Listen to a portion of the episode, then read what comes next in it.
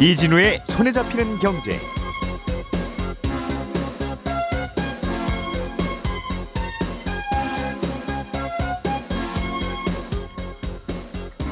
안녕하십니까 이진우입니다.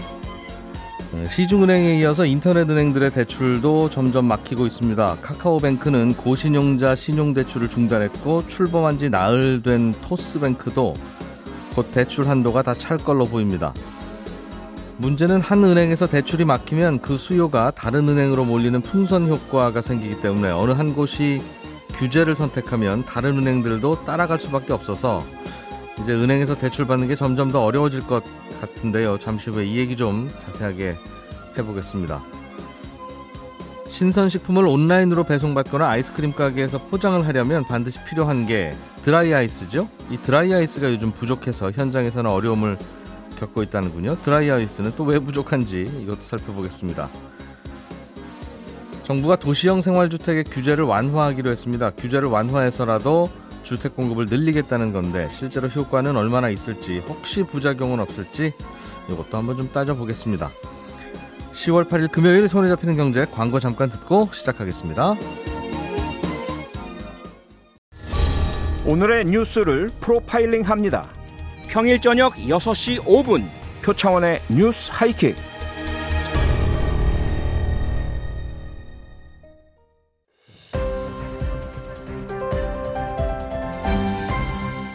이진우의 손에 잡히는 경제. 네, 경제 뉴스들 정리해 드립니다. 손에 잡히는 경제 박세훈 작가, 김현우 행복자산관리연구소장 그리고 김 금요일의 목소리 안승찬 기자와 함께합니다. 어서 오십시오. 네, 안녕하세요. 자, 안 기자가 준비해 오신 소식부터 보겠습니다. 며칠 네. 전에 토스뱅크가 영업을 새로 시작했다고 해서 예. 일단 영업을 시작한 건 축하하고 아. 마침 대출 안 나오는데 은행이 영업을 시작했다니까 여기는 대출 좀 해주겠거니 기대하시는 기대를 했는데.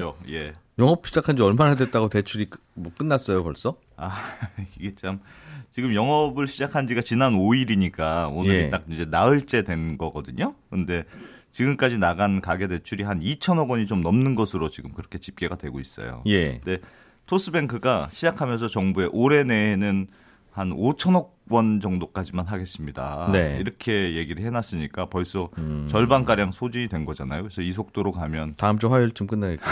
그렇습니다. 그렇습니다. 그렇게로 예상이 되죠. 그러니까 물론 뭐 토스뱅크에서도 처음부터 이게 워낙 한도를 적게 받아놔서 예. 속도 조절하려고 뭐 이렇게 번호표도 나눠주고 순번 정해가지고 오늘은 누구까지만 이런 식으로 통제를 많이 하긴 했거든요. 그래서 지금 통장을 개설해야 뭐 대출을 받을 수 있으니까 지금 총 대기자가 한 150만 명인데 첫날은 만 명, 둘째 날 10만 명 또 열어주고 셋째 날 또 10만 명 열어주고 이런 식으로 뭐 순차적으로 하긴 했습니다만 워낙 뭐 대출 수요가 많은 때니까요. 예. 금방 금방 나갈 수밖에 없었던 상황인 것으로 보이고 그래서 뭐 5천만 원씩 만 명만 해도 5천억 원 다 나가는 거니까 금방 바닥 날 수밖에 없는 상황이 아닐까 생각이 됩니다. 10월, 11월, 12월 올해는 영업 안 해요 그러면? 그래서 지금 그래서 이 보니까 카카오뱅크가 아니 토스뱅크가 원래 이제 뭐 대출 금리도 최저 2.7% 하겠다. 네. 그래서 어 금리도 좀 괜찮구나 이런 평가가 많았는데 요즘 게시판에 보면 토스뱅크 대출 받아봤더니 뭐 5%니 7%니 굉장히 높다는 의견들도 많거든요. 그러니까 그게 아마 신용 대출이? 예 그렇습니다. 예. 그러니까 뭐 사람마다 다 다르겠습니다만 이게 너무 지금 수요가 몰리고 다 소진될 것 같으니까 좀 굉장히 보수적으로 하고 있는 게 아닌가 뭐 그런 생각이 들긴 들어요. 다른 은행들도 요즘 계속 대출 받기가 어려운 상황이고 네. 점점 더 하루하루 더 어려워지고 있는 거죠. 점점 어려워지고 있죠. 그래서 그 카카오뱅크도 원래 이제 마이너스 통장 지금 문을 닫아놨는데 네. 오늘부터는 아까 제 말씀하셨던 대로 고신용자 신용대출, 뭐 전월세 보증대출, 직장인 사이도 대출 이런 신규 대출 전부 중단한다 이렇게 밝혔고요. 음. 다른 은행들도 대부분 비슷해요. 그래서 뭐 대환 대출은 우리 안 받습니다. 다른 네. 은행에서 온 사람들 안 받습니다. 이런다거나 음. 뭐 모집인 대출 같은 거 다 중단했다거나 아니면 대출 한도 줄인다거나 대부분 뭐 그런 식으로 하고 있고 근데 재밌는 거는 그 주요 시중 은행들 중에서 신한은행은 조금 그런 게 상대적으로 여유가 있다. 음, 뭐는 그런 소문이 부분. 나고 있어요? 아, 소문이 좀 나고 있죠. 왜냐하면 예. 신한은행이 지금 다른 은행에 비해서 상대적으로 좀 대출 관리를 미리미리 조금 해온 편이거든요. 그래서 음. 지금 농협은행은 아예 가계대출 다 문 닫았잖아요. 거기는 그때 이제 작년보다 7% 이상 막 늘어나면서 정부의 기준은 6%까지 맞추라는 거였는데 거기는 문 닫았고 KB 국민은행, 하나은행, 우리은행 대부분 다한뭐4% 5% 증가율을 보이고 있거든요. 그래서 좀 간당간당한 상황인데 네. 신한은행은 작년하고 비교하면 한 3%대 증가율 정도예요, 현재. 이럴 줄 알았으면 작년에 많이 할 걸 그랬네요.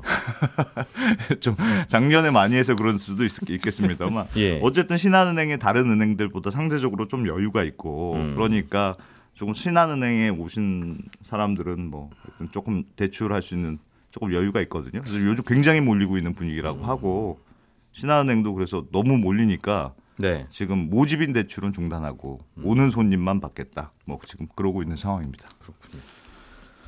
어, 이게 왜 그러는지는 알겠는데 예. 집값이 계속 오르니까 네. 다른 방법은 없는 것 같고 대출 규제를 좀 해보려고 하는 것 같은데 앞으로 계속 대출 안 해드립니다라고 하는 건지 네. 아니면 올해는 너무 많이 나갔으니 올해 10월, 11월, 12월 지나면 내년 1월부터는 또 해주는 건지 그걸 좀 알려줘야 아 그럼 올해는 아니면 뭐 내년에라도 대출을 받아야 되는 건지 한 3개월 정도만 어디서 구하면 되는 건지 판단이 될 텐데 네. 만약 내년에는 해드리겠습니다라는 거라면 예. 요즘 이제 고생하는 분들이 다 전세 대출이라든가 뭐 아니 결혼식 날짜를 11월 중순에 잡아놨는데 음. 이거 어떻게 하라는 거냐부터 그런 거라면 네. 그분들은 내년에 문 열리면 어차피 대출 받으러 가실 분들 아니겠어요. 그럼요. 그러면 올해 안 받은 대출 내년에 뻔히 받을 텐데 네. 굳이 그거를 3개월 연장시키는 게 무슨 의미가 있을까? 그러니까 지금 뭐 정부가 언제까지만 하겠다고 지금 명확하게 얘기는 하진 않고 이론적으로는 전년 대비 6% 5% 6%니까 네. 새해가 되면 새로운 한도를 받으니까 음. 뭐 가능할 거는 같은데 하여튼 지금 저- 금융당국 기조 자체는 전체적으로 대출을 못 받게 하려는 기조니까 예. 내년 초가 되더라도 비슷한 상황이 이어질 것 같아요. 음. 그래서 조금 한도는 있어서 문 닫는 은행들은 뭐 내년 초가 되면 좀 없어지긴 하겠습니다만 그럼요. 여전히 쉽지 않지 않을까 생각이 듭니다. 소상공인들 대출은 좀 그래도 해주고 있습니까? 아, 요거 뭐 열려 있는 구멍이 좀 있어요? 이게 카카오뱅크의 경우에도 예. 오늘부터 다른 거 웬만한 거 다 안 합니다 했는데 음. 그러면서 개인 사업자 신용 대출은 그대로 정상적으로 합니다 이렇게 밝혔거든요. 음. 그러니까 대부분의 은행들이 개인 사업자 대출은 아무래도 뭐 코로나 때문에 장사하기 어려운 분들 막 있을 테니까 예. 여기는 정상적으로 해주고 오히려 좀 잘해줘라 음. 권장하는 분위기인데 요즘은 또 이런 것도 노리고 위장 개인 사업자로 해서 등록해서 대출 받는 하긴 사업자 뭐 그런 등록증이야 뭐 신청하면 나오는 그렇게 거니까. 어렵지가 않거든요. 예. 그러니까 특히 요즘 많이 하는 게 이제 온라인 온라인으로 물건 파는 그 전자상거래 업으로 등록을 하는 거예요. 음. 그래서 뭐 보면 그러니까 자기가 사업 등록을 해서 자기가 사이트 만들어서 음. 자기가 물건 올리고 네. 자기가 사는 거예요. 그럼 매출이 매출 좀, 있다? 막 매출이 돌아가잖아요. 그러니까 그거 가지고 가서 소액이라도 개인 대출, 그 개인 사업자 대출 받아가는 의심 거래들이 좀 최근에 은행들의 보고가 되고 있는데 실제로 5대 은행들 이 전자상거래업 개인 사업자 대출 잔액이 작년보다 지금 2.5배 증가했거든요. 네. 물론 뭐 온라인에서 물건 파는 분들이 많아져서 그럴 수도 있겠습니다만 전체 개인 사업자 대출 증가 속도가 뭐 30%대인데 이 너무 빠른 속도가 아니냐 그래서 조금 의심스럽다는 의견들도 있습니다. 김 소장님 혹시 뭐 좀 다른 방법은 없습니까? 대출을 뭐안 해주는 거 굳이 이렇게 뭐 구멍 찾아서 받는 게 네. 정부 시책에 협조하는 방향은 아닙니다만 그래도 급전이 필요하면 그럼 뭐 친구한테 빌리는 것밖에는 답이 없어요? 아, 아닙니다. 빌려주는 곳이 있기는 있는데요. 이럴 때 찾아갈 수 있는 게 서민금융진흥원에 가보시면 여러 가지 대출이 있어요. 그 중에서 지금 많이 늘어나고 있다라고 보고 있는 게 국민연금 받으시는 분들 중에 내가 받고 있는 연간 연금액의 두 배 한도 내에서 대출을 받을 수가 있습니다. 그러니까 매달 50만 원씩 연금을 받는다. 네. 그럼 연간 600만 원이잖아요. 곱하기 2 하면은 음. 1200만 네. 원이지만 최대 1000만 원까지. 아. 근데 이게 이제 그 용도는 정해져 있습니다. 전월세 자금도 되고 뭐 장제비 이런 것도 되는데 이율이 낮아요. 지금 한 1%대 후반 네. 정도 나오거든요. 3개월 변동금리인데 2년 거치 5년 원금 균등 상환입니다. 장제비라면 나의 장례식? 아니죠.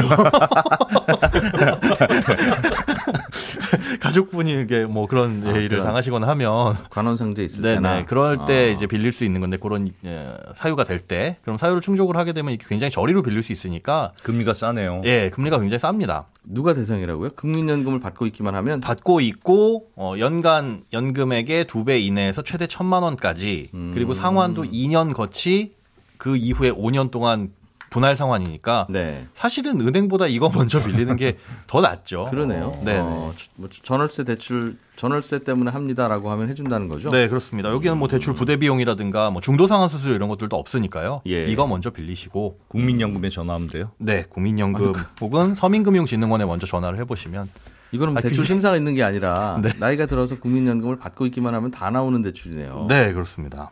진작 좀 알려주시지. 뭐 세부 요건들이 몇 가지 더 있기는 한데 이거는 그것도 은행이 이제 대출 규제를 하니까 뭐 급한 대로 간다 이게 아니라 이거 먼저 사실 말씀하신 대로 이거 이게 이자율이 가장 싸니 예. 은행에서 무슨 마이너스 통장 열기 전에 무조건 이거부터 받아주는 게 맞죠. 그런데 아, 예전에는 이게 취지는 이런 건 아닌 것 같긴 해요. 급할 때 이거 쓰세요라는 건데 이자율이 너무 낮게 나와서 네. 다들 이것부터 받고 시작하는 게 상식이 될 것. 같은데요. 근데 주목을 못 받았던 게 워낙 금액이 소액이니까 뭐 전세 보증금 1억 필요한데 요거 천만 원까지가 최대 한도니까 음. 에이 그냥 은행에서 한꺼번에 다 빌리자 했는데 지금은 상황이 달라졌잖아요. 그러다 알겠습니다. 보니까 네, 이것도 늘고 있는 것 같습니다. 예. 박세훈 작가님 네, 준비해 오신 소식이 재밌습니다. 드라이 아이스가 부족해요? 네. 최근에 나오는 뉴스들을 보면요. 예. 가격이 오른다거나 물건이 없다거나 물건이 없어서 가격이 오른다거나 이런 내용이 대부분인데 어제 아이스크림 가게에 드라이 아이스가 없다는 보도가 나왔어요. 예. 예전에는 포장해 주세요 하면 한 2시간까지 녹지 않게 해줬는데 드라이 아이스가 없으니까 30분까지만 가능한 걸로 음, 되고 있더라. 네, 예. 실제로 그런 거 한번 알아봤는데 드라이 아이스 제조업체 두 곳하고 통화를 해보니까 음. 실제로 더 만들고 싶어도 못 만들고 있는 상황이다라고 얘기합니다. 왜 그러냐면 드라이 아이스라는 거는 기체인 탄소가스 있잖아요. 이산화탄소입니다. 네. 음, 요거를 아, 이산화가스. 네, 그 가스를 예. 일단 액체로 만들고요. 그럼 액체 탄산이 되는데 요 액체 탄산을 압축하고 냉각하면 고체가 돼요. 음, 고체가 바로 드라이 아이스입니다. 그러니까 이산화탄소를 딱딱하게 얼리면 네, 그게 드- 드라이 고체 이산화탄소. 그렇게 생각하시면 됩니다. 네. 근데 그 드라이 아이스 만드는 원재료 탄소가스를 정유사나 서유, 석유화학 회사에서 사오거든요. 네. 정유사나 원 그 정유사가 원유 전제할 때 원유 전제 정제할 때 네. 탄소가스 나오니까 그거 사오는 거예요. 그 탄소가스라고 좀 표시, 표현하시는 그게 이산화탄소죠? 이산화탄소. 아, 지금 알겠습니다. 우리가 줄인다고 하는 네. 그건 바로 그겁니다. 예. 근데 아, 정유 회사가 석유, 뭐, 휘발유, 정유, 경유 이런 거 정제하는 과정에서 네, 부산물로 나오나 것 봐요. 예, 예. 작년에 정유 회사가 안 돌렸어요 공장을 많이 음, 만들어 봐야 잘 안 팔리기 때문에 공장 네. 가동률이 평소에는 한 70에서 80%였는데 작년에는 50% 가까이 떨어진 겁니다. 음. 그러다 보니까 이산화탄소 덜 나왔고 그러다 보니까 드라이아이스 못 만들고 그렇게 된 거였죠. 음, 이게 사실은 작년 여름에 이 문제가 굉장히 컸었는데 네. 그러다가 어느 정도 해소가 됐거니 하고 생각하고 있었는데 지금도 여전히 잘 안 되고 있는 그런 상황이. 아, 그렇다고 아예 못 만들 만큼 똑 떨어졌어요, 이산화탄소가? 뭐 못 만들 정도까지는 아닌데 네. 그래도 좀 부족하다고 보는 이유가 뭐냐면 예. 최근에는 공장 가동률이 좀 다시 올라와서 이산화탄소가 나오고 있긴 한데 음, 문제는 조선업에서 이것도 많이 씁니다. 이 가스 많이 가져가요. 왜냐하면 용접할 때 네. 녹 쓰는 걸 좀 막기 위해서 절단하거나 접합할 때 거기에 이산화탄소를 계속 쏴주거든요. 아, 그러면 노- 그 부분에 녹이 덜 쓸어요? 그렇습니다. 공기 중에 있는 산소가 안 와닿기 때문에 녹이 덜 쓰게 됩니다. 이산화탄소가 고마운 기체네요. 하- 맞네. 우리 그 우리는 자꾸 온실가스라고 해서 네. 네. 이 이산화탄소는 없애야 된다고 노력을 많이 하자고 하는데 네. 나름대로 또 용도가 괜찮은 곳이 있군요. 그렇습니다. 그래서 어제 취재하다가 제가 궁금했던 건 뭐였냐면 네. 아니, 정유회사에서 이산화탄소가 안 나오면 시멘트 공장이나 철 만드는 공장이나 이런 데서도 나오는데 온실가스 많다고 혼나는 그런 네, 회사들. 거기서 가져오면 되지 왜 안 가져오느냐라고 음. 봤더니 그 가스가 공장 굴뚝에 나오면 네. 이산화탄소만 쉽게 예를 들면 공장 굴뚝에다 비닐봉지를 씌워서 네. 기체니까 네. 잡아야 됩니다. 네. 그 안에는 이산화탄소만 있는 게 아니죠. 그렇죠. 사실은. 잡아서 다시 또 분리를 해야 돼요. 아. 예. 근데 이 작업을 정유 회사들만 하고 있었던 거예요. 왜 여- 여기들만 하고 있냐면 이 회사들은 이산화탄소만 따로 분리해서 이산화탄소를 가지고 뭔가를 또 새로 만들어 보려는 노력을 예전부터 했던 겁니다. 음흠. 그리고 다른 공장들은 그냥 배출. 배출 음. 굳이 하라고도 안 시켰고 이거 붙이려면 가격도 많이 비싸니까 안 했던 네. 거죠. 예. 그렇기 때문에 정유 회사만 붙어 있더라. 그렇죠. 음, 병원에서 산소호흡기 쓰는 산소통 모자란다고 하면 아니 세상이 다 산소인데 왜 모자라요? 하는 얘기와 마찬가지죠. 어, 공기 중에 섞여 있다고 언제든지 쓸 수 있는 건 아니니까. 그렇습니다. 그리고 드라이 아이스 같은 경우에는 여름에 주로 많이 쓰게 되는데 지금 네. 가을이잖아요. 예. 가을인데도 수요가 많습니다. 왜냐하면 코로나19 사태가 길어지니까 온라인 배송을 많이 하게 되는데 신선식품들 배송하려면 드라이 아이스가 필수로 필요하거든요. 상하지 않게. 그렇습니다. 그래서 음. 가을인데도 드라이 아이스 수요는 높고요. 보통 가을이 이제 비수기로 접어드니까 네. 드라이 아이스 만드는 큰 업체들은 이때 쉬거든요. 음. 정비 시설들 보수하고 그럽니다. 그러, 예. 그러니까 몇몇 군데들은 이미 지금 보수 작업하느라고 그래서 공장 안 돌리고 있습니다. 그래서, 안 나오는 것도 있습니다. 그러면 일단 이산화탄소가 나오면 조선업체 같은 곳에서 배 만들 때 용접할 때 네, 그런 곳에서 우선 사가겠네요. 그렇습니다. 단가를 높게 쳐줍니다. 음, 그렇기 그렇- 때문에 일단은 그쪽으로 다 가고 남는 게 이제 또 드라이 아이스 업체로 가고 그런 구조예요. 아, 그렇군요. 인터넷 쇼핑 많아져서 네, 음, 알겠습니다. 한쪽에서는 줄여야 된다 그러는데 한쪽에서는 없어서 아 드라이 아이스가 이게 이산화탄소를 만드는 알겠습니다. 자 김현우 소장님, 네. 도시형 생활주택의 규제를 완화해서 도시의 주택 공급을 좀 늘려보겠다는 네. 정책이 발표가 됐는데 그렇습니다. 도시형 생활주택은 뭐고 무슨 규제가 완화된 거예요? 네, 일단 도시형 생활주택 이 얼마 전에 이 재미나게도 대장동의 SK 뷰테라스 요것도 도시형 생활주택 중에 하나입니다. 네. 근데 요번에 이제 규제가 완화된다는 건 다른 유형의 도시형 생활주택인데 음. 이 도시형 생활주택도 세 가지가 있어요. 원룸형, 단지형 다세대, 단지형 연립 이렇게 나뉘는데 요번에는 원룸형에 대해서 규제가 완화되는 겁니다. 네. 이 도시형 생활주택이 뭐냐? 이말 그대로 그냥 도시에 지을 수 있는 공동주택인데 특징은 다른 주, 이 주택, 일반 주택에 비해서 주택으로서 갖춰야 될 기준들이 덜 까다롭습니다. 그러니까 음, 특히나 이제 원룸형 주택 같은 경우에는 세대당 확보해야 되는 주차 면적의 대수가 네. 아, 굉장히 완화되어 있어요. 그러니까 한 세대당 0.5에서 0.6대 정도만 음. 있으면 됩니다. 이것도 예. 조례에 따라서 2분의 1까지도 또 줄일 수 있고요. 예. 그러니까 같은 면적이라고 해도 쉽게 얘기해서 일반 주택보다 최소한 두 배 이상의 세대는 집을 지을 수가 있어서 음, 더 많은 집을 분양을 할 수가 있다라는 네. 장점이 있죠. 요게 없었을 때는 원룸형이라도 집을 지으려면 원룸이 10개 있어요. 그럼 주차장 10대 만들어 놔야 돼요 하니까 못 만드는 그렇죠. 그런 문제가 그런데 있었을 텐데 네, 도시형 생활주택은 원룸이 10개 있어요. 그럼 주차장은 5대. 거기서 또 반하면 한 두 대만 넣으세요. 그렇죠. 할수 있다는 거죠. 그럴 수 있습니다. 음, 그런데 뭘 더 완화해 준다는 겁니까? 어, 지금까지는 말 그대로 원룸형만 됐었어요. 예. 면적 기준이 최대 50제곱미터 이하로 제한이 되어 있고 원룸이기 때문에 방은 하나겠죠. 음. 다만 이 30제곱미터 이상일 경우에는 두 개로 분리를 해서 거실 하나, 방 하나 음. 이렇게 공간을 쓸 수가 있었습니다. 예. 그런데 이게 1인 가구에 적합하잖아요. 그러니까 1인 가구는 차도 많이 없을 것이다라는 생각에 이 주차장 면적이나 이런 조건도 완화가 되어 있는 건데 예. 이게 1인 가구 수요에만 적합하다 보니까 2, 3인 가구들은 사실 여기에 눈을 돌리시는 분들이 거의 없고 그리고 1인 가구도 네. 이제는 바- 방과 뭐가 거실이 구별이 없는 음, 그냥 진짜 방 하나 원룸은 인기 없죠. 어, 점점 더 선호하지 않는. 네. 그러니까 우리가 이러나 저러나 매일매일 조금씩 잘 살고 있는 거예요. 맞습니다.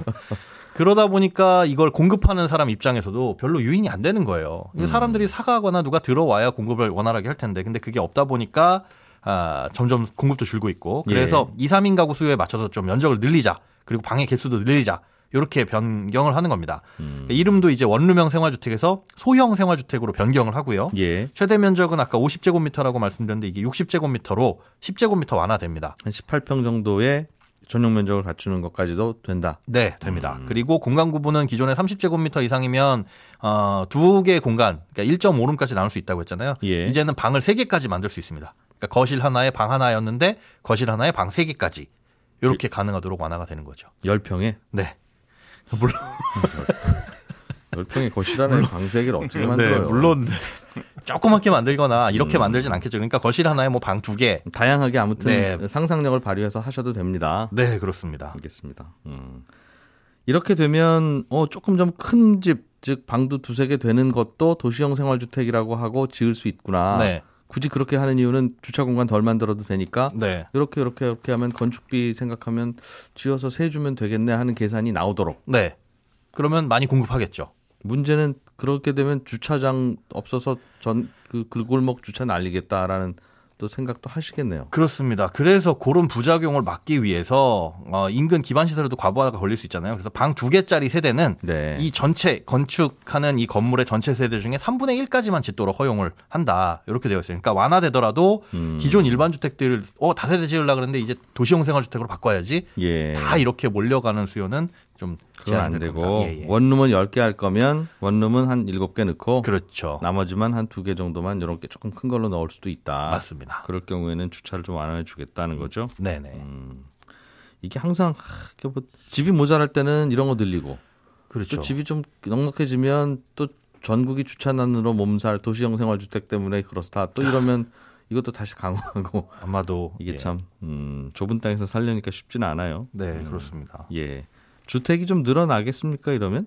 공급은 당장에는 늘어날 것으로 보이는데요. 뭐 여러 가지 부작용 문제들도 지적을 하고 있어요. 그러니까 이게 지금 이 각종 청약제도라든가 예. 뭐 분양가 상한제 이런 거는 당연히 적용을 받지 않거든요. 음. 그러다 보니까 물론 어, 세금을 매길 때는 주택수에 포함은 되지만 다른 이제 19세 이, 이상만 되면은 누구든지 청약을 하고 살 수가 있습니다. 그러니까 예. 투자 수요나 투기 수요를 부추길 수 있다 이런 지적들도 있고 실제로 아파트에서 분양가 상한제가 있다 보니까 이걸 섞어서 분양하는 경우도 있어요. 원룸형은 아니지만 그렇게 하게 되면 건설사 입장에선 아파트 반, 도시형 생활주택 반 같은 면적에 이렇게 분양을 해서 도시형 생활주택을 좀더 비싸게 받거나 아, 아파트 분양하면서 요 동은 도시형 생활주택이에요 할 수도 있다는 거죠. 네 그렇게 섞어서 분양을 하면 거긴 비- 분양가를 비싸게 받을 수 있잖아요. 주차장도 덜 만들어도 되고. 네. 아, 물론 이제 그런 것들은 주차장은 똑같이 만들어야 됩니다. 아까 단지형 예. 이요 원룸형이 아닌 경우에는 주차장 규제는 똑같아요. 음. 아파트하고. 하지만 그래 아파트하고 똑같이 지어놓고 분양가는 제한이 없으니까 네. 어, 실제로 이렇게 해서 분양을 하면 주변 아파트보다 분양가가 더 높게 나오는 곳들도 있긴 있거든요. 근데 문제는 지금 원룸형 같은 경우에는 아무래도 그 도심 지역에 밀집된 공간에 짓다 보니까 네. 편의 시설이라든가 주거의 문제들이 조금 주차장 문제뿐만 아니라 다른. 규제도 안 받아서 그 비슷한 형태로 지어놓고 이거는 도시형 생활주택입니다라고 하면 분양가 규제를 안 받고 예. 아파트는 받고 네. 뭐 빌라는 또 안 받고 네.